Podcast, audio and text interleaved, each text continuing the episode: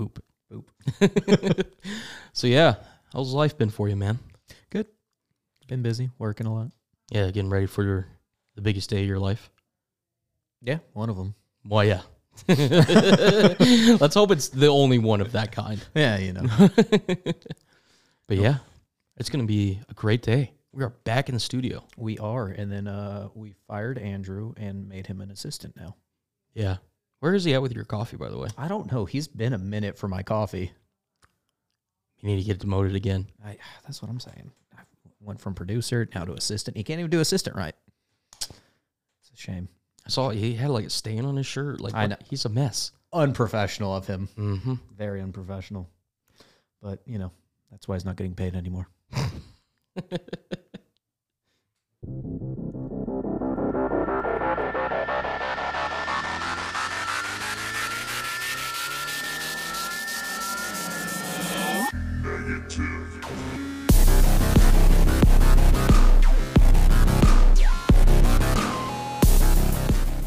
Welcome in, Good Time Sports audience. My name is Cullen Brown, and as always, I'm joined by co-host, producer Brendan Carson.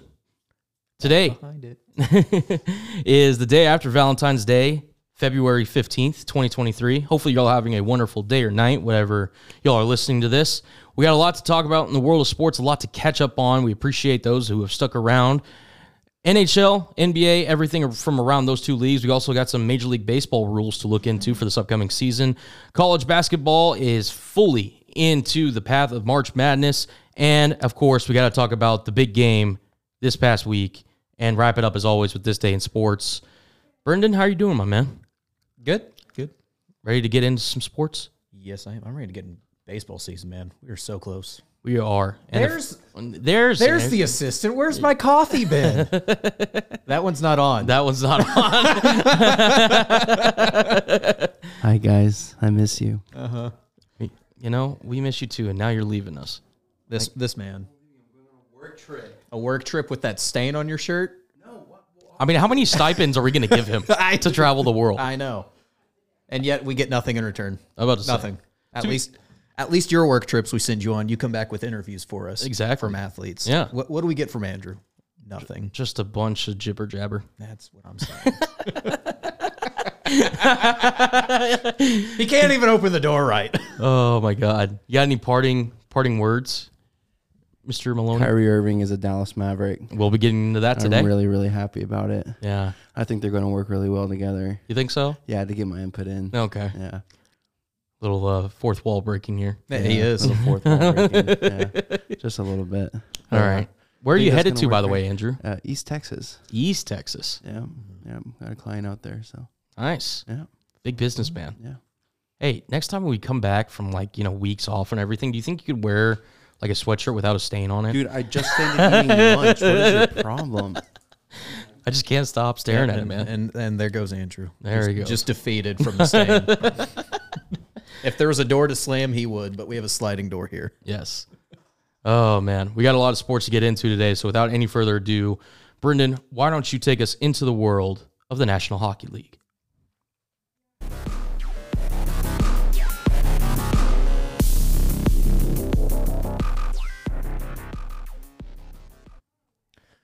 Stars are still good.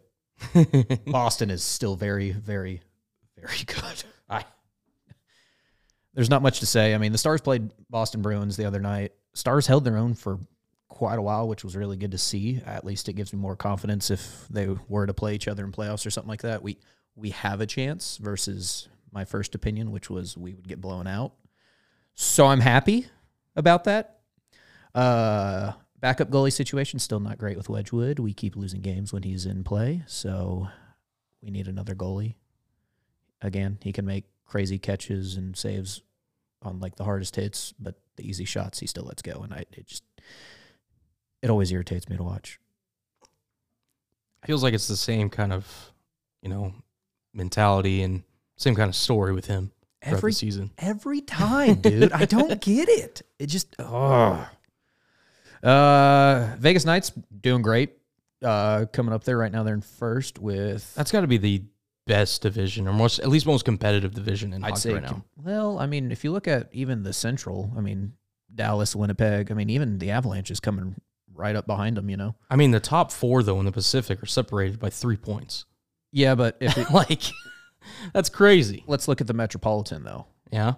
You see that? 78, 75. I know I'm saying like those are all like high level Yeah. points, but like 68, 67, 66, 65. hundred percent. I mean, that's going to be the one where it's you're going to see people fighting tooth and nail. And I mean, that could be the difference between, you know, being in the wild card or not even in the playoffs at that point. I just can't wait till we get closer. And then it's going to be a lot of good fights that are going to be coming up because I love me some hockey fights. that you do. And if you don't love hockey fights, you're not a real hockey fan, and I don't want to hear it from you. I mean, looking at looking can- at you, bud. You can hear it from me. Look, looking at you, bud. I'm just saying, I care about the athletes. The a- it's a about contact sport. Let I- them fight at this no, point. that's fine. You're allowed to like check them into the, uh, you know, the boards or anything, or like get physical. By all means, it's just the whole fighting thing. I mean, it's just redundant at it's a part of hockey. I get it. It's like baseball. Sometimes you're going to have fights every now and then. Let it happen. Yeah, Baseball again. That's why they all get suspended every time it happens. Yeah, because they don't want it. And that's why. hockey. You just get a five Yeah. minute and you're good. Yeah, sure. So that's all that matters. Oh yeah, of course. You're Kraken though, man.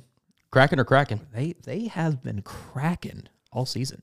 it's so exciting when you have a young team that it, it's like one of those things like you you ever hear you know act like you've been there before right but Yeah. with but with young teams they don't know Well, you got Big Rig. well yeah well, it's true there are some veteran There's pieces veteran presence. but in terms of like obviously since the Kraken as a franchise is only two years old Yeah.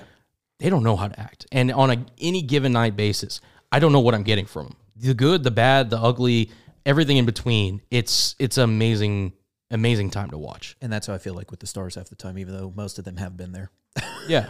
Well, I mean, the Stars they're not too far away removed from their Stanley Cup appearance, so they're I mean, we've retained a lot of key components, and then I'm, we're now being like getting up there and being a young team. Mm-hmm. I mean, you got Wyatt. I mean, Marchment. You, the list goes on. Mm-hmm. So, I mean, they're they're going up there with the young team, but we still have a lot of the veteran presence. Right. Tyler. a lot of the Benn, nucleus Yeah. still intact. I mean, for sure. Pavelski. I mean, it it you you got that veteran presence, which is good.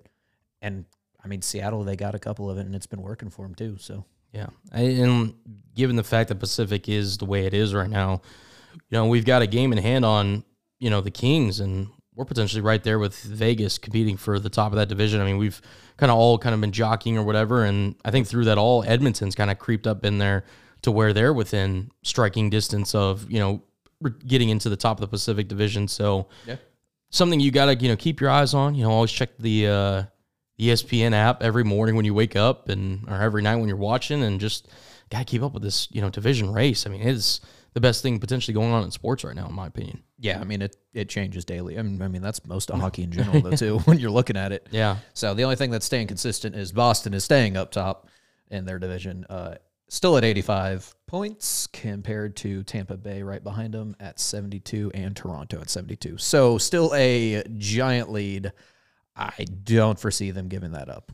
no, and to be honest, like Boston has slowed down compared to the pace that they were at the beginning of the season, and yet they're still are up 13 points on Tampa Bay with this much into the season. And I mean, really, they can kind of have like rest days compared to everyone else mm-hmm. just because they are so far ahead.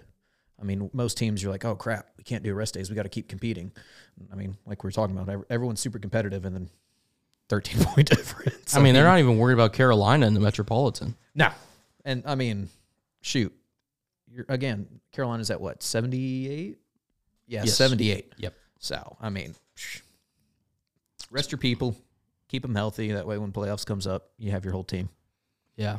And look, it's definitely something to keep an eye on there. But uh, with Carolina and New Jersey, those two have been the main talk of the Metropolitan Division. Um, obviously, the highs and lows of the New Jersey season. I mean, we remember them as being arguably the hottest team in hockey, and now they're not even first place in their own division. It just goes to show that you always got to play, play at your best, uh, no matter what night it is.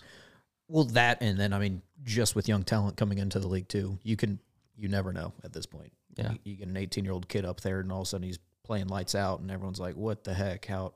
All right." Do you think it's around this point that you see a lot of those young guys kind of take into form and getting used to the role? Oh, 100. percent I mean, if we look at the stars in general too, you got Wyatt over there. I mean, he is really starting to come into his just he's flourishing with that program over there.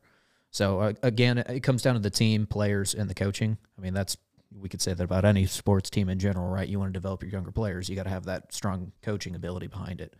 And I mean, you'll see that that's how a lot of these programs will succeed, and that's how a lot of them will fail. I mean, Stars got a new coach in, and they're playing night and day difference compared to what they did last year. So, just saying. Last year, some people were like, "Oh no, we don't need a new head coach," and I was one of those over off in the rafters yelling, "Nope, ah, get me a new one!" And here we are. Here we are. So, gotta love it. Definitely something. I think we we're at the point now where we know who's really good. We know who's really bad. We Yeah. know who. Is mid pack. Yeah, and it- it's starting to just level out. Mm-hmm. Is there anything that really has caught your eye since the last time? Because I know it's been almost a month since we've talked some hockey. Is there anything that's really kind of changed in your opinion, or is it pretty much all Uh, been level key? It's kind of just all been the same. I mean, like I said keep, earlier, I was talking about keeping an eye on. We're looking at uh, the Leafs, for example. I was keeping an eye on them earlier in the season, and here they are, still doing good again. As we get another Interrupted by the assistant again. I also think that it's solidified that the Stars, the Stars are a the solid. Dars. yeah, the Stars. that the Dallas Stars are the solidified number two team in the NHL. S- solidified number two team Yes, because the Boston game. yes. I, I don't think that's solidified. I watched it live. I know. It was incredible. I'm aware. Here's and the the thing. Stars played the best game of their season. Now we are the last team in the NHL if we go to overtime. But yes, that's if we the can issue. win in regulation, which we almost did, we are the number two team in the NHL. Wait, hold on. Just just confirm you were at the game last night Yes, and you didn't bring any back any player interviews or any audio. bro. I don't have a press pass. You bum. Couldn't be me. Mm. Shut Couldn't be me. This man goes on work trips and still can't bring back interviews. Couldn't work, but fuck you. Gotta love the expert analysis there from our fellow co-host Andrew Maloney. I the thing is, is like you guys have been hyping up the stars, and obviously, you know, being fans and everything. It's I get it. Like it's your team's playing great. You're atop the Western Conference, all of that. Um, but the Stars have done a great job in backing it up. This transition from you know a new coach and everything to how they've been able to turn it up on the ice. It's been remarkable to watch just from afar. Well, yeah, and I mean, like I said before, right? I was saying it last year before we even started this podcast. I was saying the Stars just keep playing defense. We're not trying to score that much. And that was the biggest issue. Now what are we doing? At this point, we're playing too much offense, and now we're, I'm like, okay, we got to find a balance now. Has contributed to the best goal differential in the Western Conference. Yep, I mean, I'll take it. I mean, Yeah. we're, we're literally letting everyone try to score. Versus last year, we weren't. Last year, we were telling our defensive players, you need to make sure to play defense. Don't take the puck down there and go score. Most entertaining team in the NHL, Dallas Stars. True or false? Oh, true. True. Hundred percent. I mean, and this is uh, it's going to be biased of me, uh, you know, but still, I mean, Take it with a grain of salt. they they play competitive, They do. and that's what you that's what you want to ask for. Or they're playing lights out, and then they're putting up like five goals on a team out of nowhere. So it's always fun to just to watch. Fair enough. I, I mean, Boston's always. I mean, Boston's great to watch too. I mean, Tampa Bay, Toronto. Uh, Buffalo, I wouldn't say as much just because Buffalo's super inconsistent. and They're a super young team, anyways. So, Fair enough. but Carolina's good. Like we said, New Jersey's always fun to watch too. And then Vegas, LA. Never can Seattle. rule. Yeah, never can rule out Tampa either. No. They're just hanging in there. they are. They're trying.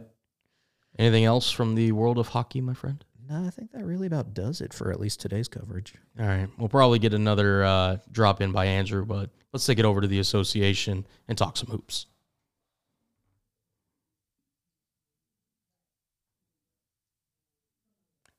Well, I guess we're not getting music. I don't know what happened there.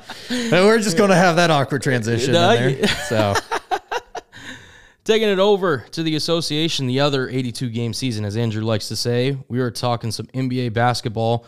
And before we get in kind of the daily grind and grind, we did pass through the trade deadline during our kind of extended break there. So just a couple of the moves that I wanted to highlight is now, as Andrew mentioned, Kyrie Irving is a Dallas Maverick. The multiple time All Star, multiple time All NBA guard is now in the Lone Star State, teaming up with Luka Doncic um, as Spencer Dinwiddie, Dorian Finney Smith head back over to Brooklyn in the trade. Uh, one of three, in my opinion, major trades that went down Uh, the Los Angeles Lakers, who we've kind of poked fun at this show, they traded away Russell Westbrook in a major four-team deal that landed them D'Angelo Russell, Jar- Jarred Vanderbilt, and Malik Beasley.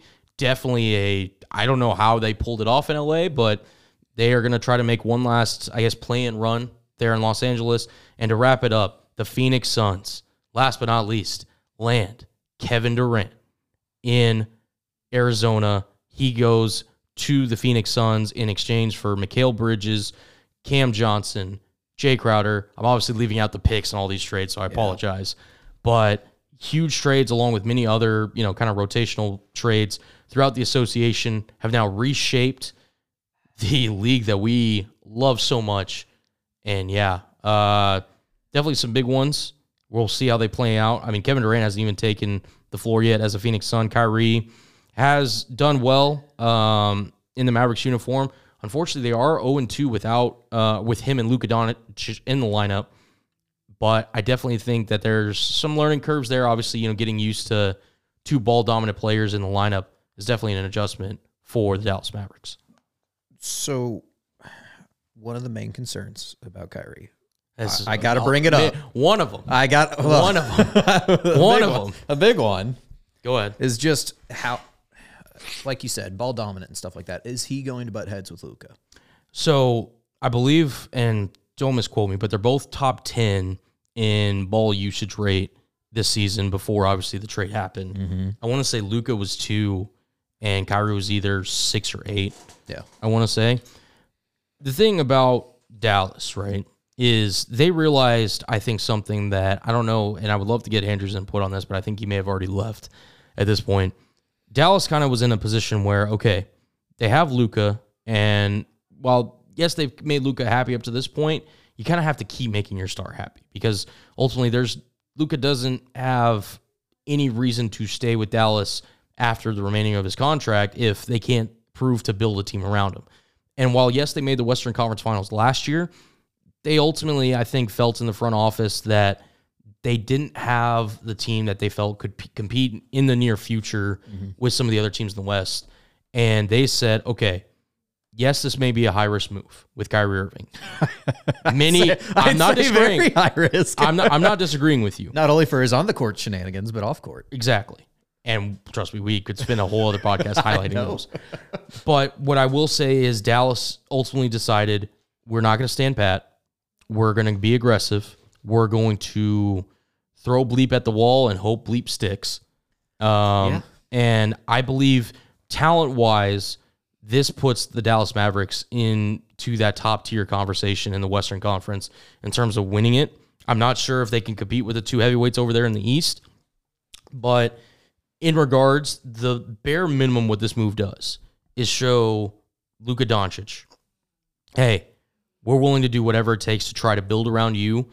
This move may not work out. Kyrie Irving could very well walk this summer Yep. and leave, and the Mavericks could be stuck with nothing. Yep. But at least the Mavericks have shown Luka, we're willing to be aggressive. We're not just going to sit here and rest on your laurels, your performances, because Luka's been phenomenal this year, averaging over 30 a game, leading him in damn near every category he's been. I think everyone's going to expect Luka to always be phenomenal. Right. I mean, But and the thing is, is that this isn't the NBA is not a one man show, and you have to give players. They went out and got Christian Wood.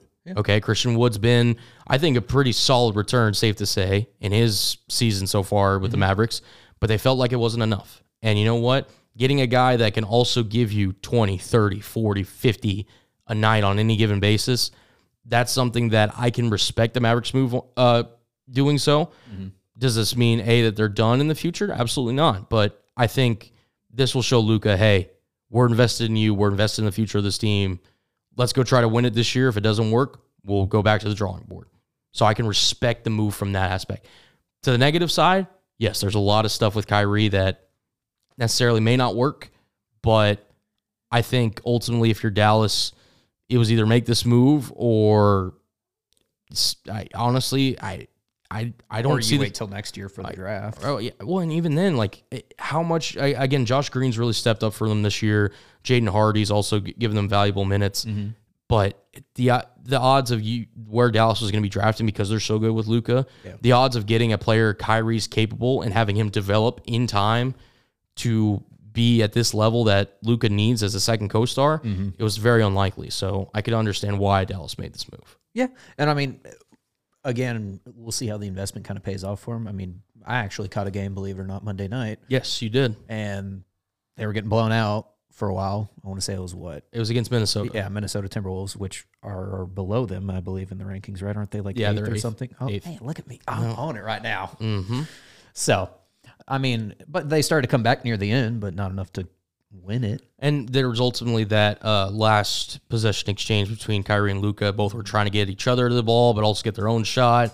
And it was very. It, it showed that again the chemistry wasn't there. They're not used to being in that moment. But it, I think it was very encouraging from this aspect. The fact that both Luka and Kyrie, if you watch that possession back, they were trying to find open shots for each other. They were willing to defer to the other person and not just sit there and be like, you know, My ball, yeah. bleep you, I'm taking this. And I think that's a very healthy dynamic to your question about, you know, can they share the rock? In that moment, that would have been very telling if one of them had gone a wall or mm-hmm. try to do it solo. And I think that's encouraging. And I think, well, we've seen Luka though time and time again. He's more than willing to pass the ball because he knows people are going to constantly be on him. All right. So, Luka is more than happy to pass the ball around. And to your point, now the Kyrie's there. They can't afford to be on him as much as they were. Yeah, no, you can't kind of do like two man coverage or anything like No. that on him. So you got to split it up now. and the way that they're able to now stagger the minutes. And to give you an idea, Brendan, they when Luka's on the court, their offense is the best in the NBA with him on the court. Mhm. You know, per I think it's like 36 minutes or something like that. When he's off the court, they're the worst offense in the NBA before this Kyrie Irving trade. Yeah, and I mean, what it'll do is it'll also help give Luka some rest time, Yeah, which is something he'll desperately need, Right, so we so- avoid injury. Right. So they'll probably be able to scale back his minutes. Kyrie again will be able to run the show, kind of keep the Mavericks offense afloat when Luka goes to the bench. Mm-hmm. Obviously, you know, he'll have a chance to build up with Christian Wood as well too. Yep. Dallas has a higher ceiling than they did before this trade. Now their floor could also be affected by this. And that I'm not arguing that their ceiling could potentially be something like we can't even think of right now, right? Right. The floor is what I'm worried about because what happens when Kyrie gets upset with the team? It's true. We haven't seen that yet. Um usually again, it's real early. Right. It's very, and I think So. I don't think you're going to see anything from Kyrie at least for the next few weeks, um, per se. But and I could only go off of his past with teams, right. And it's not the greatest track record. Oh, it's it's it's well documented. it's So- well documented. So It's like you said, they're high, what I mean, would we call it high risk, high reward, or would we just Oh, say it's- moderate risk, high reward? no, possibly? it's it's it's high risk, high reward because you gave away your best wing defender. Mm-hmm. You gave away Spencer Dinwiddie, who he's very quality and he's gonna he's very capable of averaging, you know, 22 on any given season. Yeah. He's a solid player and a really good player. And you gave him away along with a first round draft pick in a couple seconds for Kyrie to potentially only play half a season. Yep. So that's that's there's a high risk, high reward factor in there. But I know we've talked a lot about Kyrie. Let's talk to his for, uh, talk about his former running mate Kevin Durant, who now joins the Phoenix Suns with Devin Booker, with Chris Paul, with DeAndre Ayton. At least on paper, they have to be at least co-favorites in the West, in my opinion. I mean, hundred percent. I mean, they're also what still at fourth. I mean, they have a real. Yeah, You got Kevin Durant now. You have a real good chance to bump yourself up to the number one seed. along with in Denver, Denver's one of those teams that they've got something to prove, but they're treating every game, every night like it's a game seven. I mean, and that's what you want. Right. And it's it's very satisfying, gratifying when you're a fan of that team. It just also NBA season is so long and it's so taxing that you almost kind of know in the back of your mind that you got to pace yourself. Now, granted, Denver's a younger team, Yeah. so they're able to get away with it. Phoenix, on the other hand, Phoenix, we talked about, they were in the bottom five of the Western Conference not too long ago. Yep. Now you add Kevin Durant. Granted, you did lose Mikal Bridges, who second in defensive player of the year running last year. You also lose Cam Johnson, another versatile wing that you had, and Jae Crowder. I mean, their wing depth is essentially minute at this point. Granted, yes, you do get Kevin Durant. You also get TJ Warren, who's an adequate wing defender and also you know provide some depth coming back. But you get Kevin Durant. I mean, that's that. There's it's a no brainer at this point. And new owner for the Phoenix Suns. I'm blanking on his name, so I don't want to mispronounce it. Uh, he comes in and immediately makes the biggest splash at the trade deadline that any owners made after, you know, the Phoenix Suns were sold for obvious reasons. If you're a Phoenix Suns man, if you're a fan in Arizona right now, you're you're through the, roof because now you got to sit there and think Kevin Durant, one of the most efficient scorers that doesn't necessarily need the ball in NBA history, joins Devin Booker, again, a guy who can also play off the ball and as another great scoring wing. Chris Paul, one of the great distributors, can do all the extra little stuff, get the guys in the right spots. You know, can defend at the highest level that he used to? Probably not at his age, but again, still has the mind of the great NBA player. Yes, Mat Ishbia. Thank you, Brendan. Um, pulls off this trade. And then DeAndre Ayton. Listen, DeAndre Ayton's finally living up to some of that number one overall pick stuff from a few years ago, averaging, I think, 18 and 10, if I'm not mistaken. So Phoenix has room to be optimistic. Now, the biggest question is kind of like the Dallas Stars in hockey who are they going to stop? Because they defensively are not the best team on paper, but offensively, they're capable on any given night to drop 100, 110, 120, 130, etc. So definitely, I think going to be the best and most interesting team moving forward is that team in Phoenix. Yeah, I mean, you really about summed it up. I mean, again, it's just Kevin Durant. He's always he's going to be Kevin Durant. Yep. So no one's going to question him and his playing abilities. So I, he's a great addition, like we talked about. I don't foresee that many issues from this team. Like I said, if anything, they're just going to produce more. Yeah. No, I I, I think it's it's definitely something I can't wait to see him in action. Mm-hmm. Um, to see how kind of this team looks. They're they're up there, man. They they could potentially scare some of the teams in the Eastern Conference who I know we've been talking about the West uh, majority Yeah. of this segment. Quickly over to the East, I was watching the Boston Celtics Milwaukee Bucks matchup last night. Milwaukee has won 11 straight. They had to earn it last night, though. Boston playing without two, their two lead stars and Jayson Tatum and Jaylen Brown, and the Celtics took them to overtime, Yep. which goes to show, you know, the team that we've talked about is potentially the best team in basketball all year, able to push Milwaukee to its limits. Ultimately, Milwaukee did prevail in overtime. They, they these two teams right now. I mean, I picked Milwaukee Bucks to win the whole championship this year when me and Andrew did our preseason predictions. It just seems inevitable that these two teams are meeting the Eastern Conference Finals, no? Oh, 100%. And I mean, it really comes down to, like you even said, Boston was out two of their stars. I think it may have been I don't know if Marcus played Was last night. Play- yeah, I was like, was he playing as well? I'll I'll double check, but I know they were without their two two lead men. Because if you're out two and smart and you're able to take them into overtime, that just says a lot about just the general talent that you have and how you're being able to play up to your competition. Exactly. So that's what you're going to need, especially when it comes down to playoff time. Yeah, Smart was out as well. Yeah. Um, yeah. I mean, look, it took a, a hell of a performance from Jrue Holiday. Dropped forty. Um, to give you an idea, Brendan, uh, Jrue Holiday does not drop forty points. I, am well aware on that one. I don't keep up with basketball that much, but Uh, I don't hear his name too often. yeah, Giannis contributed thirty six and thirteen. Um, Khris Middleton had a nice uh, game off the bench was sixteen. But yeah, I mean, these two teams, I just I can't wait till we get to late May, early June, and we're watching these teams for potential seven games.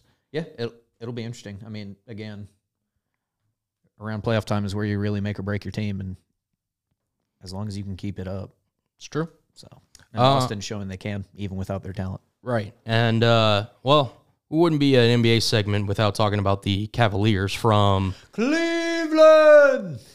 Donovan Mitchell seems to be dropping 40 points, it seems like every other night. And now with Brooklyn trading away both of their stars, it seems like Cleveland's going to have a chance to firmly cement themselves of having home court advantage this postseason. They're they're one of those teams again, man, that we talk about. I, I, I know Donovan Mitchell's been there, and Kevin Love, obviously one of their main contributors. He's been to multiple NBA finals. Mm-hmm. But again, man, one of these younger teams doesn't know any better and they're acting like we're here. We're not taking bleep from anybody, and we can almost beat everybody. Hey, make a name for yourself early on. Absolutely. The East has really kind of condensed himself too. Uh, the top four teams in the East separated by four games in total.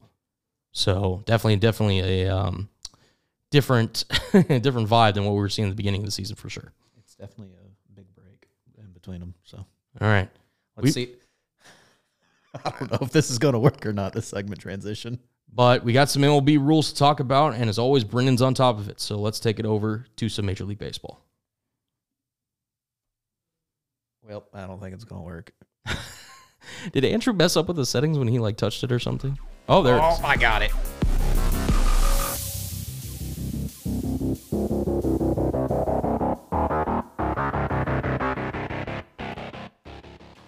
Well, that's good enough. That's that's. I got it back working, so that's all that matters. Real ones. Uh, what should we call that first break? We should like see if anybody pays attention to the show. We should call it something. What do you mean? That that fail of a of a I music have playing. no idea. I don't, I was just like click, and I was like, it says it's playing. Why is it not playing? For those of you who listened through and you know had to deal with that first break of not happening, we'll call it the uh, Andrew effect. yeah, the man touched the board Yeah. And messed it up. We'll go with that. So if you're a loyal listener, get at us and let us know that you were here to witness the Andrew effect. It's almost, it's almost like our buddy, the Justin effect. exactly. oh, he's gonna love hearing that one. You know, we'll just talk about this real quick before we get to MLB. there we go. We have a buddy. His name is Justin. Uh, anytime this man picks a team to win, they start to win, and then as soon as he goes to start shit talking, when the game's not even over, they immediately tank and lose every time without fail. Betters from across the country should get to know this man. He's the one you definitely want to know about because he will make or break your betting. Hashtag Justin Curse It's, is alive and well. it's real. All right. Speaking of a sport that knows a thing or two about some curses, Major League Baseball's got some new rules for the 2023 season. Brendan, why don't you break it down for us? Yeah, I don't know how I feel about some of these. So, for example, the bases got changed; they're bigger, and I I think you saw the photo, right? Yes. I they mean- are significantly bigger. Yes. Those things are. I don't even probably like the, our, cushions to our seat right now. Like you can fully sit on that base. I don't think you could safely carry them on a plane. You have to check those bases. Yeah, it's it's you can't just it's not carry on. You're It's gonna- not, it's a no longer a carry-on friendly item. they're going to make you pay extra money to be able to get up there. Uh, you got the pitch timer coming in. So between pitches, when bases are empty, I think it's 15 seconds, and then with runners on, you have 20 seconds now. Yes. So that'll be interesting to see there. Uh, when it comes to the shift restrictions, uh, two infielders positioned on each side of second base. So you can no longer bring like your third baseman all the way over and play in between, which drove me absolutely insane when you'd see like Manny Machado over there. I'm like, what are we doing?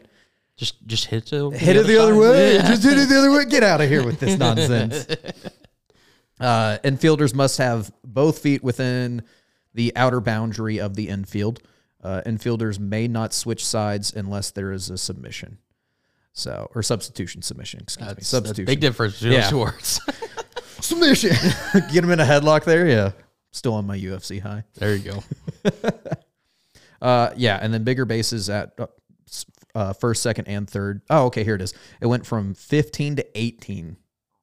Which doesn't sound like a lot, but it is. Yeah, it's it's massive, just the size difference. Just just Google new bases. Yeah, it's it's something. It's I don't know how I feel about it. Uh, they're also going to be cracking down more as well uh, with pitching in general. So you're going to be seeing a lot more probably balk calls here coming up versus what they did let them get away with. So that'll be interesting. Uh, in the batter's box, there is a eight second mark. I think they have to be in there by two now. So forcing batters to get in the box quicker. They can't kind of prolong it any longer. So it'll be interesting to see what they kind of do there.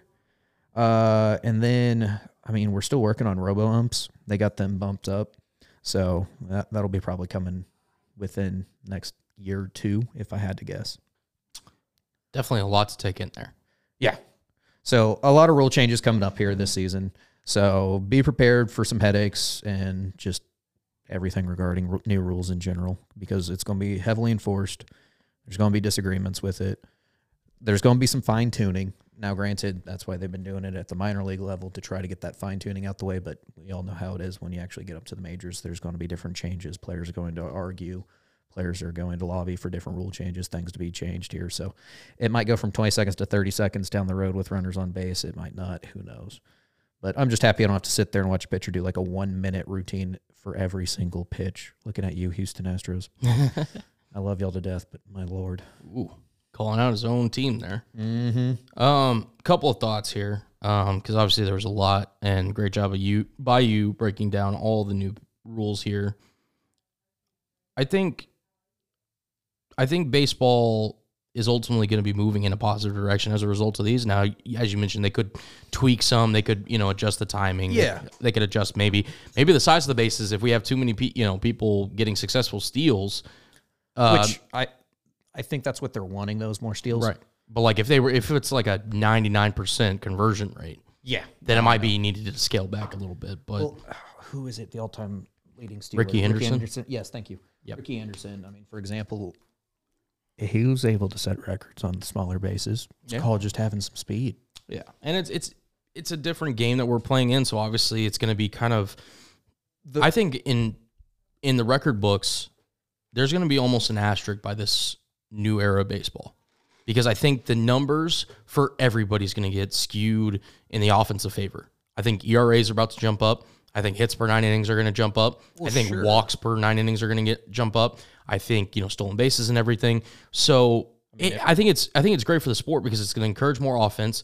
Let's face it, fans enjoy offense more than defense, They do. especially Chicks the the long ball. Yeah, that, that that they do. um, and I think ultimately it will provide a lot of positive for the sport, but it's just going to be. I, we're going to look back on this in five, ten years from now and just be like, oh my God, the amount of stolen bases per season now is ridiculous. Oh my God, you know, like a 40 40 season is not even So, and to be special fair, anymore. I've seen arguments too for the bases, like them being the size they are. Another thing too is for player safety, right? Because Yes. when you are stealing or you're leading off things like that, you want to get back to the base, and that's where you could have a lot of collisions or runners rounding from like second to third, and they're just trying to just tap that corner to go home, whatever things like that. So again, a lot of it comes down to player safety was a lot of the arguments. Mhm. So I see both sides of it. So it'll again, it'll be interesting to see kind of what they do there. Mm-hmm. So Yeah, no, for sure. Um, I also, I also just wanted to point out too that Major League Baseball, it's it's America's pastime, right? It's no longer America's most you know watched sport, mm-hmm. obviously, but I think they realize that you know the swing towards the National Basketball Association, the swing for National Hockey, the National Hockey League, and everything. A lot of the and the NFL to a degree as well. A lot of the reasons that their ratings have gone up is because of the rule changes that they made. For example, in the NBA, they no longer allowed hand checking, which is a huge defensive stopper for uh, ball handlers. In NFL, you're no longer allowed to hit basically The anyway. quarterback. Yeah, you're no longer allowed to do that in that aspect. And I think baseball is just sitting here saying, you know, listen, for a large portion of our sport, we've been kind of you know stoic in our ways and like non willing to budge on all of certain things. And I think this is a positive direction for the sport because ultimately, you know, things do change. You know, we've got so many different things now as compared to 10, 20, 30 years ago that I think it's smart for baseball to adapt this new mindset. And I can only hope that more changes like this come in the future. Yeah. And now let me ask you this. Do you agree with juicing the balls? Yeah. I here's the thing. If you're gonna change, have a change like this where you're changing multiple things, pitch clock, bases, everything, go all out. Get, see what all you know becomes a enjoyable to the point of, you know, now you realize, okay, we shouldn't do that. Let's take that back. Like I'd rather if you're gonna go out and expand your sport and you're willing to push the limits, push them all the way. Well, we've already seen some of the juice ball stuff going on there. Right. I mean, you have like, for example, the Field of Dreams games. Mm-hmm. Like those balls were shown to be juiced, and a lot of other big competitive games that were shown throughout the season were juiced versus other ones not so much. Now, I, if you're going to do it, you need to just do it across the board. You can't have it be individual games because mm-hmm. oh, hey, we're going to get a lot of views this game, so let's make sure we do this. And that's where I think there's some BS. okay. don't get me wrong. You had players that, yeah, they're awesome players. They're hitting great. For example, Aaron Judge, he played in a lot of the games where the balls were juiced. You know, It's it's you're not wrong. so Now it's no steroids thing or anything like that, and a lot of that stuff's outside his control. But again, if we're gonna do it, do it across the board. Don't BS it and be like, sorry, Don't Arizona- cherry pick it. Yeah, sorry, Arizona. I know y'all kind of suck out there in the desert as always. Against you know, say you're playing Oakland. Yeah, woo, big primetime game there. I can't wait till we. Is it Chase Field? Is what the Diamondback Stadium's called? Chase Field. Yeah. Uh, I can't wait till we get out there this summer. Yep, it'll be fun. Speaking of which, Add that to the bucket list. Check on fields that I've been to. there you go. Have you been to Houston's yet? Uh, I went to the old Houston Stadium. I haven't been to the new one. You new haven't one. been to Minute Maid yet? Mm-mm. You need to go. It's a good one. Yeah, I know. Well, I got a long ways to go before I can. Because you're, how many stadiums you've been? You've been to Houston. You've been to Texas. So, technically in Houston, I've been to the old one And and the the, new new one, Right. and then the Rangers old one and the new one. So if we're counting those, Yeah. yeah, Well, okay. Then me too. Then. Yeah, if we're counting those, I've been to four, Oh, so technically, I've been to more major league stadiums than you have. probably because yeah, you went to didn't you go to Seattle? Well, I've been to Safeco. Uh, Okay. when I was younger, I went to Wrigley. Okay, yeah. Um, so yeah. for counting minor, Oh, league, and and uh, San Diego. I went to yeah Petco. yeah, for counting minor league stadiums. I've yeah, I think you have me beat. I think you have me beat at that point. I've been to a lot of those. Yes. So clearly, the Major League Baseball personality on this show is clearly the one who's been to the most Major League Baseball stadiums. Oh, is that is that how we're going? Not, I mean, the numbers don't lie, Brendan. oh, I see. Get out of here. what other news do you have from the world of Major League Baseball? I know you got, I think it's signing that you wanted to talk about, correct? Yeah, uh, former Ranger player Yu Darvish. Uh, give him a little bit of shout out for him. He had a was it six year, eight year? Give me a second here to pull it up. Six year. Yep, I was correct. Six year, hundred and eight million dollar contract. Uh, by the time Cha-ching. it'll be done, he will be forty two years old. Safe to say he's finishing out his career over there on the West Coast. And this just in, Jeff Passan tweeted out how he asked uh, Rob Manfred about the league's blackout rules, and his response was blackouts are kind of the opposite side of the coin. Uh, we need to deliver a product to the fans who want to watch on all platforms, and that they are I'm assuming this is customarily for used the, realistic price, and that is our number one priority. that's with the balling news that came down today. Yeah, so I'm guessing maybe MLB Network now. If you got MLB TV, maybe they won't have blackout games on it anymore. Uh, he made it sound like they're looking at all options, which I'm assuming the NBA, the Major League Baseball, and NHL are all looking at. But what what drives me insane is that you have your own streaming platform for your own sport, and yet you still implement blackouts. It's bullshit. yeah, if you want to sit there and say, okay, we'll increase the price a little bit to account for the local market, That's fine. I will pay that. I would too. You know how much I'm paying right now? Ninety-seven dollars for a couple blackouts, and then this year they gave me minor league games for free. I, we're going to be talking about the NFL later, but I've played now for the last, I think, three years NFL Sunday ticket.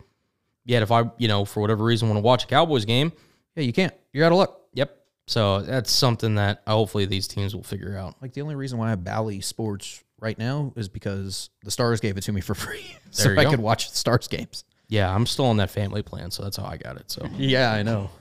So, but yeah, no. I mean, now I got minor league games. Major League Baseball's like, hey, here, take this for free this year too. I was like, sweet. sweet. I mean, I've been, I have had it for what, five, six years now. MLB like. TV. Yeah. No, you've had it. You've had it for a minute for because we split it uh, last season. Mhm. Although there was wasn't the greatest all the time. What That- that? that- Because you're Seattle. Well, yeah. Well, Seattle, and then also weirdly, yeah, Seattle would get blacked out a lot. that I didn't understand. Like, I got like the Astros, even though technically the Astros are always out of market where we're at, right. and I was like, whatever. And then I couldn't watch the Rangers, but I'd still, I'd mean, I'd watch Right. almost any team play. It didn't matter what game it was, I'd watch it. So, but yeah, that was weird. Seattle had a lot of blackouts for some reason. Oh And I- yeah, and it's just you kept logging me out of the account, and I was just like, they're cracking onto us, man. Where, where- did you keep getting? Oh, yeah. that was ESPN Plus. You kept having Both, issues. both. It was both. Really? Yes. Oh, I was just like, this is so frustrating. was I watching when you were trying to watch? Maybe that was the issue. No, because I would I would specifically do it whenever because I would ask you beforehand. I'd be like, hey, what are you doing Yeah, because I'd let you when Seattle's playing. I'm like, whatever. I'll listen to the radio. or whatever. Yeah, I don't know. That's weird. It is. Uh, anything else from the world of Major League Baseball, or are we ready to talk some college hoops? Uh, yeah, I think that really about does it. So let's let's kind of move it on over. I'm I'm really uh, genuinely, this is going to be one of the most exciting Major League Baseball seasons in a long time for me. So ready to see deGrom pitch in the Rangers uniform. I'm ready to see a, a bunch of players for the Rangers, the Astros, and the Mariners all competing for the division title. Yep, it'll be a good one. All right, without any further ado, let's take it over to men's college hoops.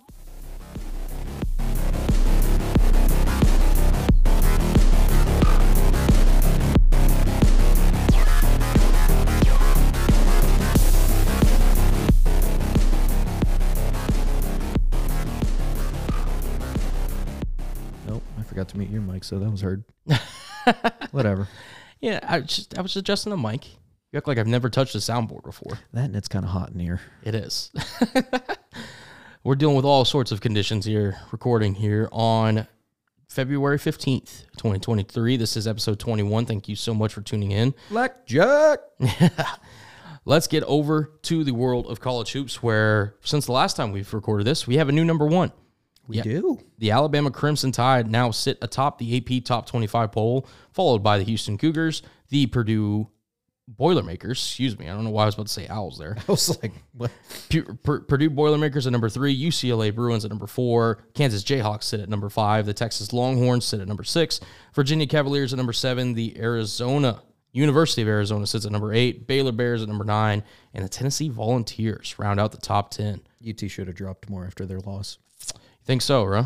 Yes. All right, let's let's break it down. The Texas Longhorns, yes, the ever so we'll, call them polarizing um, program on this podcast. They did fall recently to the Texas Tech Red Raiders, seventy-four to sixty-seven. I think because they uh, do they update it? It's every middle of the week that I they think update. it is. So they may have just not updated it yet. Um, I wish it said when this was updated.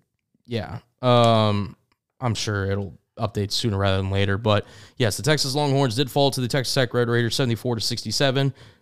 They also fell against former Big or other Big 12 foe Kansas 88 to 80.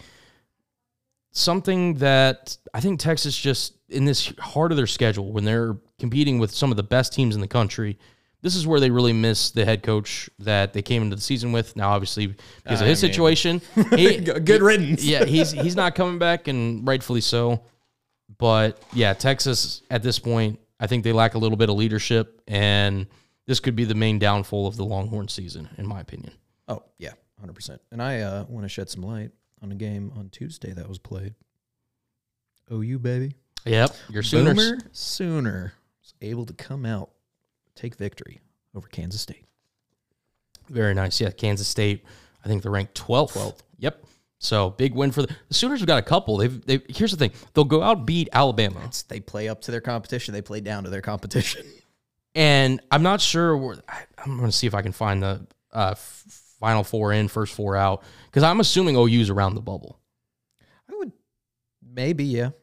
Yeah, first team. Oh, okay. First team out is Oregon. Last team in. Now, Clemson. granted, we lost to Kansas, right? so but I mean, yeah, I'm looking at the freaking. Yeah, it looks like. Yeah, OU. I'm. This is ESPN bracketology for those who are listening. I'm just kind of breaking down um, where Oklahoma stands at this current point. I don't think they'd be making the tournament no. as of this moment, but they they can beat any team in the country. Again, play up or play down to your competition. yeah. That's been the motto for the past couple of years. Yep. And um, well, I know I love to kind of voice my support for the Pac-12 conference, but if I can brag about myself a little bit, your boy was accepted to a Pac-12 school earlier this morning to their graduate program. So maybe um, Which school was that? that happened to be the University of Arizona State. The man is going off to the desert. Uh, potentially, I talked all about that Phoenix stuff earlier. Your your boy Super Bowl was there. You know, they got Kevin Durant over there. I mean, we're we're potentially going for you know, uh, I mean, spring training is obviously hosted there. going to. Arizona Diamondbacks game. Yeah, Yeah, just don't just don't run around on their grass or their fields. Apparently, no, no, I know better than that. Look at that, you, Super Bowl. Oh yeah, that the the, the infamous sodgrass uh, shenanigans. But Um, yeah, no, uh, Pac-12, UCLA's really kind of done their best at running away with that conference. Obviously, the University of Arizona. I, I guess I gotta hate them now because I'm a I'm a Sun or a potential Sun Devil. Um, they're sitting there at number eight. They've been dominant all year, but uh, the Pac-12 is definitely kind of spearheaded by those two, and the rest it's a bunch of, yee, not so great. Yeah. they uh, could be doing better. Let's put it that way. After such such strong hopes, but the Big Twelve, as we mentioned, definitely the I would argue the premier conference in basketball, college basketball. As of right now, yeah. I'll mean- be interested to see once the whole conference changes happen and everything, how how that all shakes out. Yeah, they literally have six. They have six uh, teams ranked right now. Yeah. in the Big Twelve. Yep. Um, also, you know, gotta give shout out to Big East. They're doing their thing. Marquette, Xavier, Providence, Creighton, UConn. You know, they're not the highest ranked teams, but they're doing their best to kind of hold it down over there on the east side.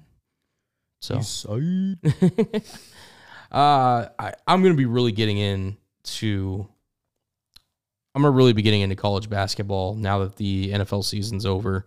I've been I've been paying attention, but obviously with the NFL, I mean that's where most of my attention's. Maybe we can get you into hockey some more. I, I no listen hockey. I've been Come on. I've been working on it. I've been working on a bunch of just. Come on over to the icy side. I need more TVs.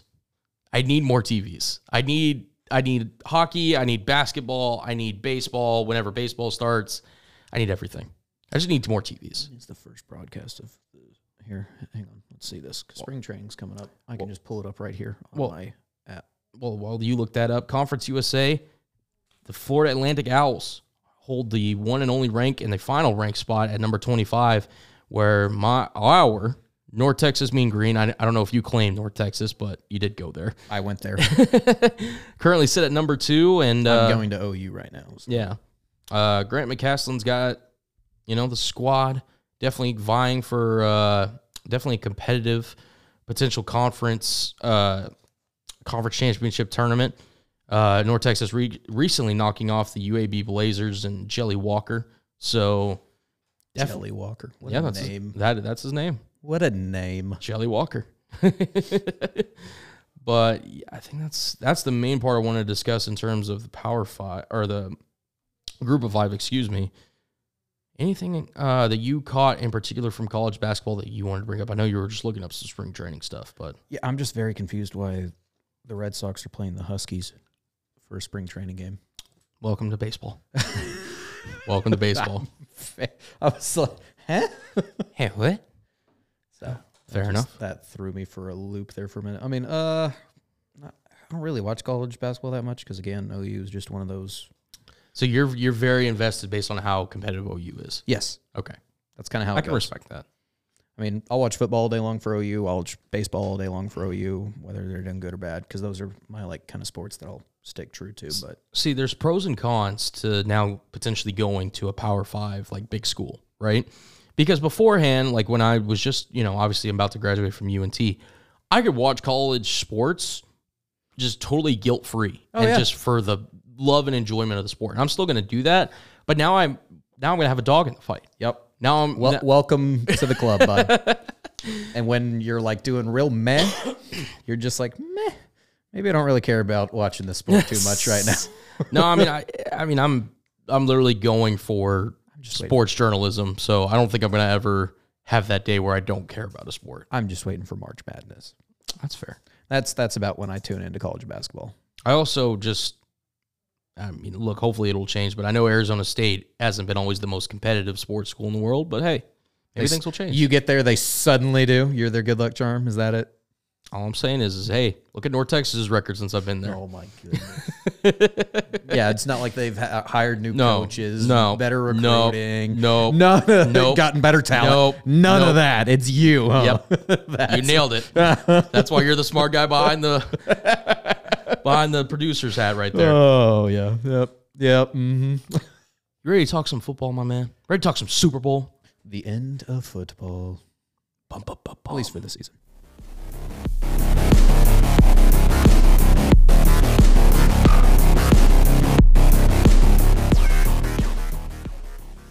So Remember to mute your mic this time. I appreciate it.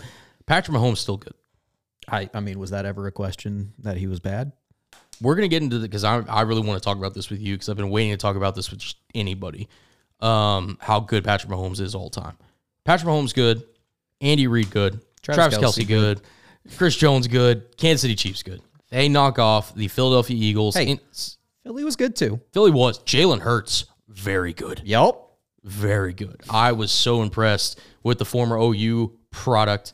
Had a, like nearly 400 yards of total offense and four touchdowns And you know, when in the biggest game. when you're when you're one yard away from uh, a first down, let's just have him run the ball.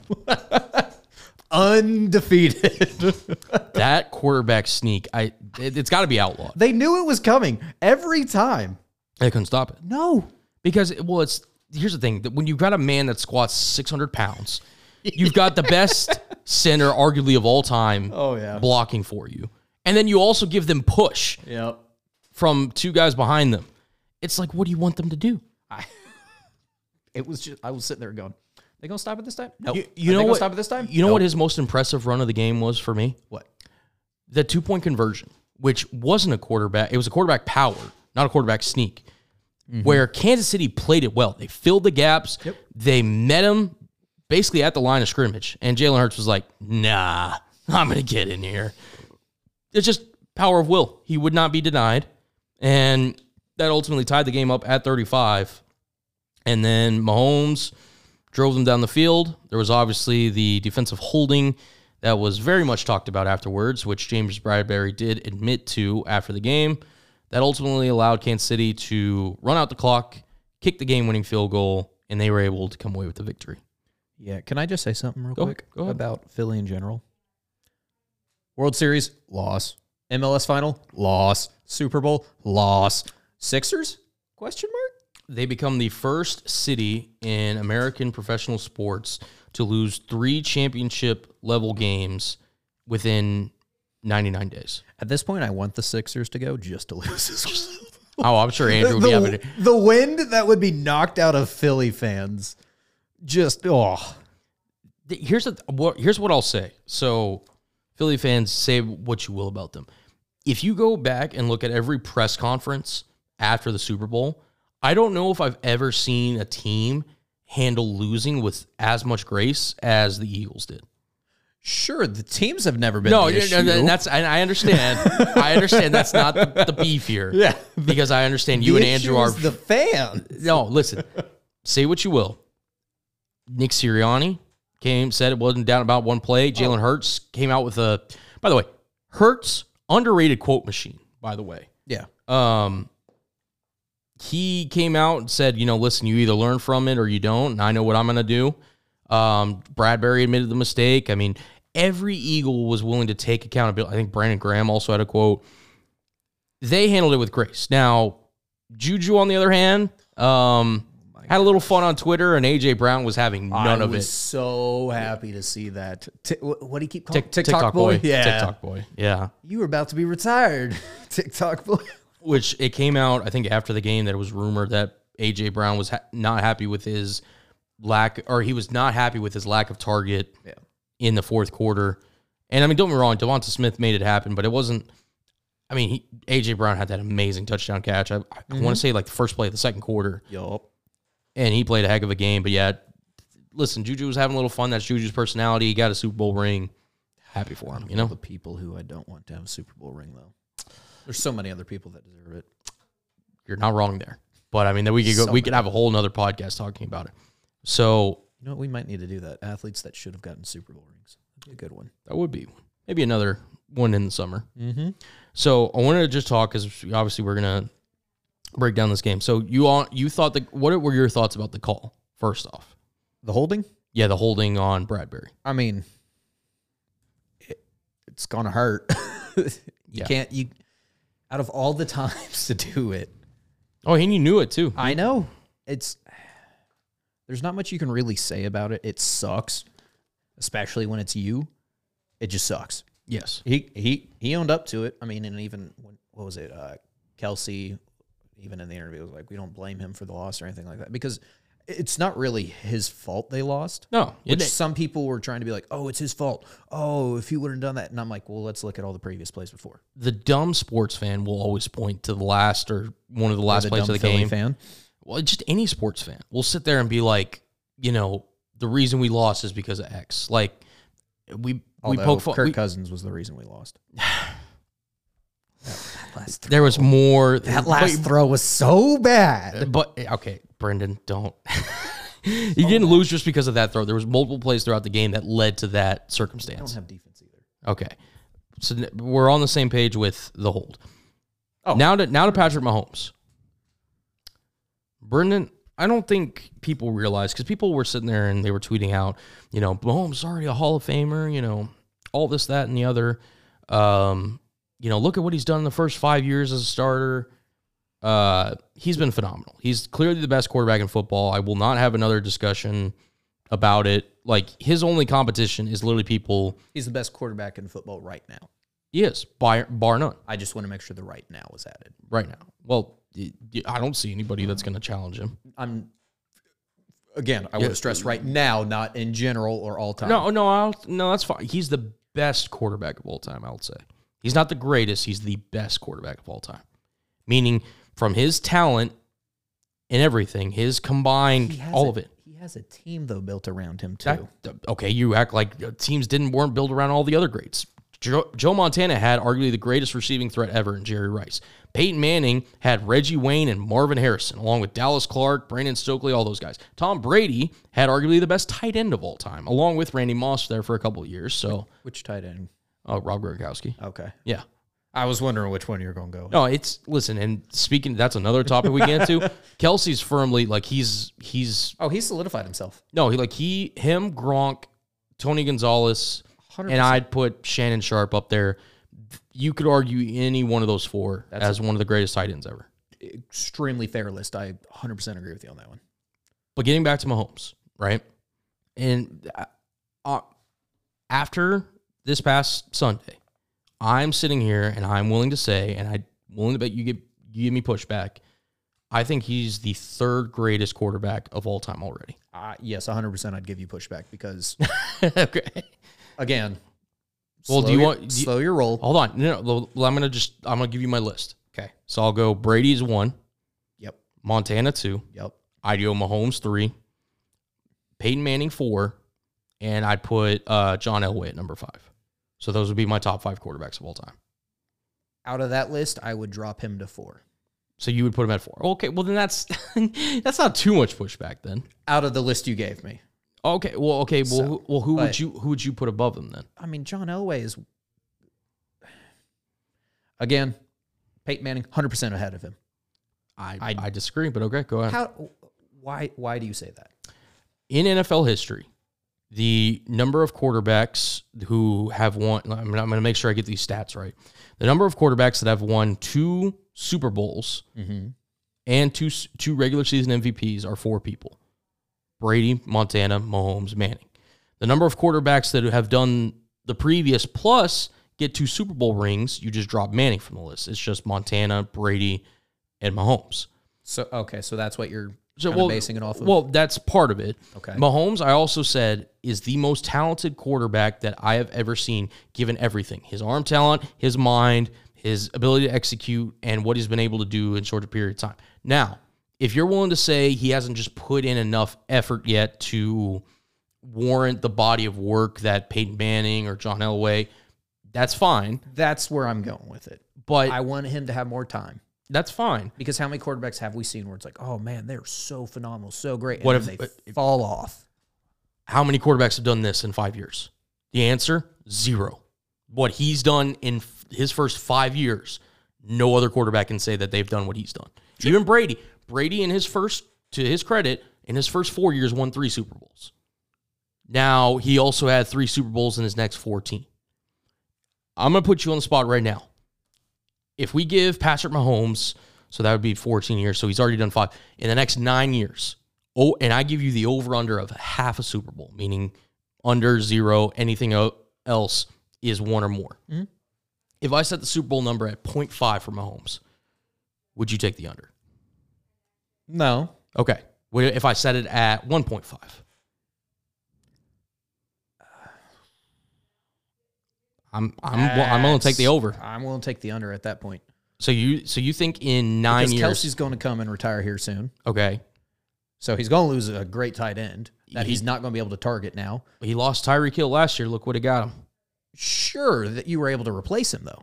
uh, to an extent, but yeah. How are you going to replace a tight end? well, again, One of the best that we've even just stated in all of football.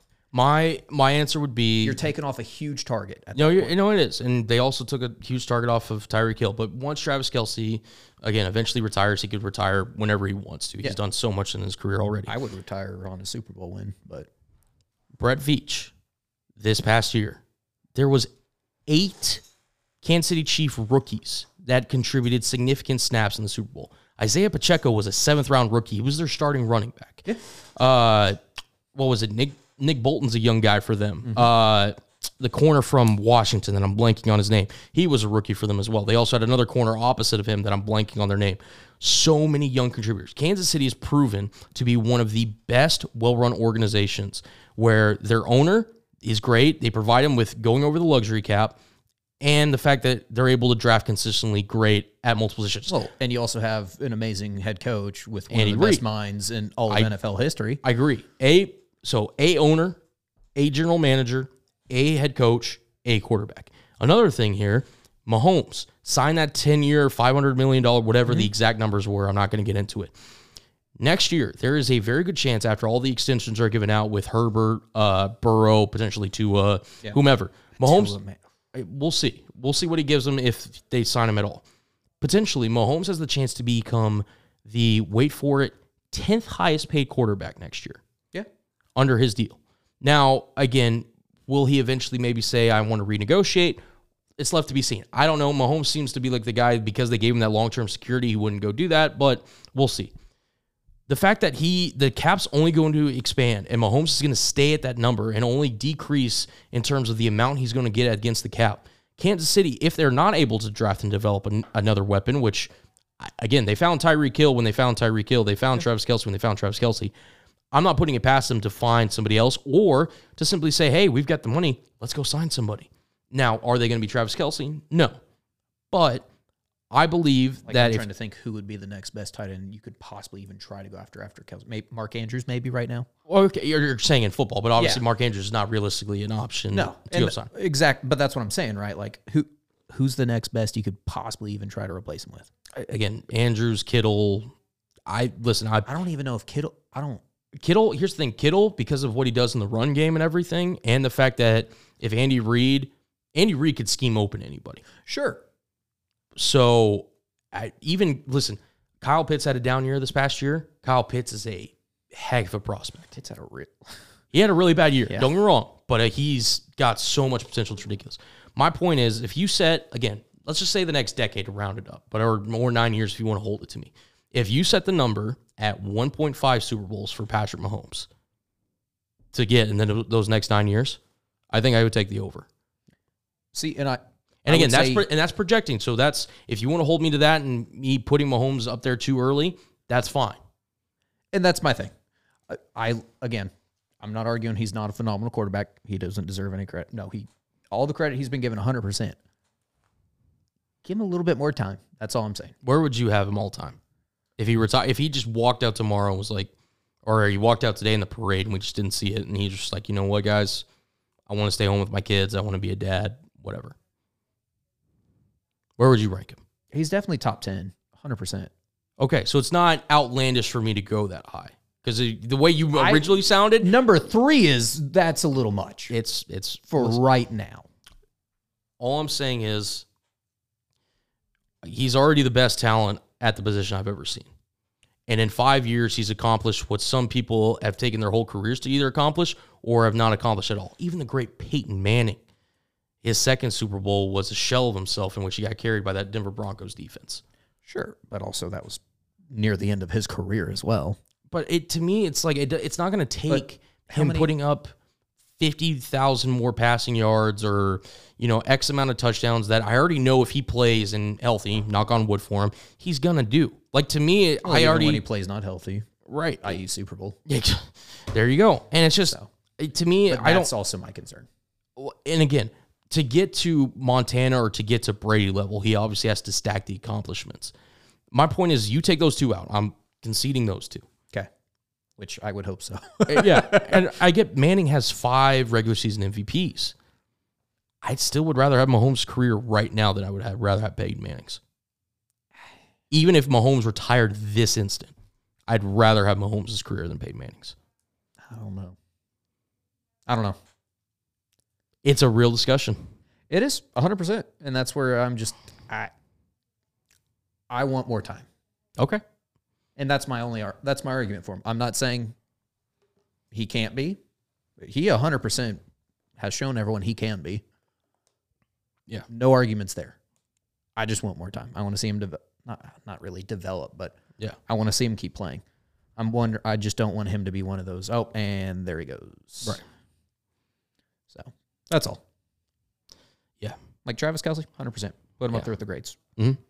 Shoot. JJ Watt retired, 100% Hall of Famer. Put him up there with the greats. So They put their time in. I get it. Yeah. But to me, like I said, he's Speaking arguably the best talented in it at the game, but greatness wise, I understand you have to stack those accomplishments in. Mhm.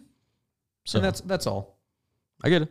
But Get a couple more MVPs, 100%. yeah, and for those of you listening and have made it this far, um, let me let us know down, you know, wherever you listen to us, whether it's Spotify, Apple Music, or on social media, where you think Patrick Mahomes ranks all time after his Super Bowl 57 performance. Yo, I'll be, I don't know. I mean, I'm sure every, it's going to be a bunch of different opinions. Some people are going to agree with you. Some people are going to be like me and want time, want those more achievements stacked on with it. So I guess we'll see. Yep. Anything else? Uh, I know we had some coaching hires. Um, Shane Steichen was hired as the Colts' new head coach, the OC from the Eagles. I want it Saturday. Uh, what was it? you just pray on the Colts down. I do. Uh, I believe it was um, the uh, also the Eagles DC got hired to be the Arizona Yep. head coach. Which, yeah, you have a two hundred fifty million dollar investment in the quarterback, and you hire a defensive guy in an offensive league. Great job, Arizona. Yeah. Bro, Arizona's just at this. I don't. Yeah, I mean, I all, don't know anymore. Well, since we've also, I know Sean Payton's been to the Broncos. I know DeMeco Ryans is now the head coach of the New York Jets. And I believe there's one more that I'm blanking on. Um, but we're obviously going to be talking more NFL when it comes to draft season. Um, any breaking news, obviously, we'll touch on here. But I mean, this is going to be the last kind of planned out segment of talking football for the foreseeable future, Brendan. Yeah. It's kind of weird. Oh, it's Frank Reich. He's the new head coach of Carolina. Yep. That's what it was. I mean, I guess we could talk XFL. XFL, yeah. I mean, the XFL and the USFL are both starting new spring football. USFL the Yeah. they listen. I hope that both leagues survive ultimately more than they did that infamous year where neither one of them made it to the end of the regular season. or just, well, Listen, COVID Pete- happens. I, I and that's fair, but Or I mean, just, why don't those two get together? PJ Walker has an NFL career because of the XFL. Uh, yeah. uh, what was it? Donald Parham um, for the Chargers also came from the XFL. The uh, oh my god, I'm blanking on his name. The Cowboys dude, the returner. Um, I don't know the name. yeah, he revitalized his career from spring football. That's fair. Um, so it's definitely something that a lot of fans will just look to keep an eye on to see who might spring up on their TV next from spring football. So Yep. definitely interesting. Um, obviously Seattle's got a team for the XFL. Uh, for the USFL, I mean, they all play in Birmingham, so I don't even know if they really have home field advantage. Yeah. I don't, it's kind of weird on that one, but I, listen, they're trying to sustain. So Bob Stoops is coaching back here again. yes, for the Dallas Renegades. Are they still the Renegades? I, I was about to ask you the same thing. I was like, I don't even know if I just they're know Bob Stoops is still coaching them. fair.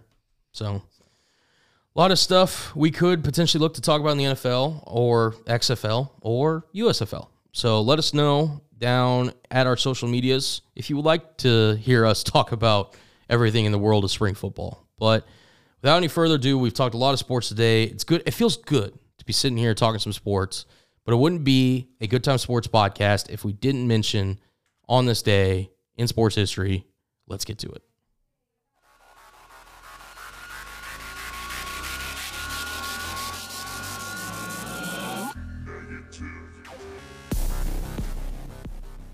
Headphones trip me out, man. I know. I don't know what the deal is with them. They still keep doing that. Yeah. Me fidgeting with them didn't help either. No. That's why I just now am residing to one headphone on my ear. Fair enough. Man, I got a good one. Why don't you go ahead and kick us off there, Brendan? It's about the ultimate goat of all, the goat of all goats. In 1980, NHL Oilers, Wayne Gretzky assists on NHL record tying seven goals and an 8 to 2 victory over the Washington Northerlands. Good old Wayne, the goat of all goats. Can't wait to make that argument with Andrew.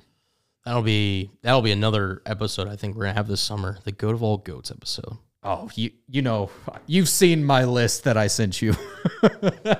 I I have stat lists ready when it comes to Wayne Gretzky every time.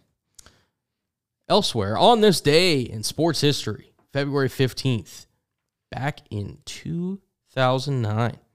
You may remember this duo if you have been following any bit of NBA history. Kobe Bryant and Shaquille O'Neal both win All Star Game MVP as the West beats the Eastern Conference 146 to 119 in, ironically, Phoenix, Arizona. A lot of Arizona uh, props given out today. Yep. On this day in 1990, baseball owners locked out players. Bum, bum, bum. The bastards. Oh, here's a date. In 1996, NFL coaching maestro Bill Belichick is fired by the Cleveland Browns, finishing his Browns coaching career with a record of 36 and 44. Dang it, you took my that one. All right, I'll go to this other one then. On 1981 23rd Daytona 500, Richard Petty wins his record seventh title at Daytona. I love that you gave NASCAR some credit there. We don't give them enough credit, honestly. Like NASCAR, we haven't done much. Rally racing, We do we do Formula One, we do Formula One, but that's it. We don't really give, you know, kind of. which by the way, Formula One is going to be coming back as soon as this season kicks off. Yeah. I want to say in early March. Um, so. so yeah, definitely. Um, Same with UFC. yes. Give much light on UFC. We need to Oh, work yeah. on that. Listen, Hey, we found some new things to fill. Uh, Oh, yeah. NFL time with. There we Ab- go. absolutely. Um, yeah, I'm surprised you didn't get this one, Brendan. Excuse me. In 1990, baseball owners lock out the players. I already said that one. Yes, you did. it's probably because of this dang freaking headset, man. I couldn't hear you. Well, how about this one? In 2004, 46 Daytona 500, Dale Earnhardt Jr. wins exactly six years to the day of his father, Dale Earnhardt Sr.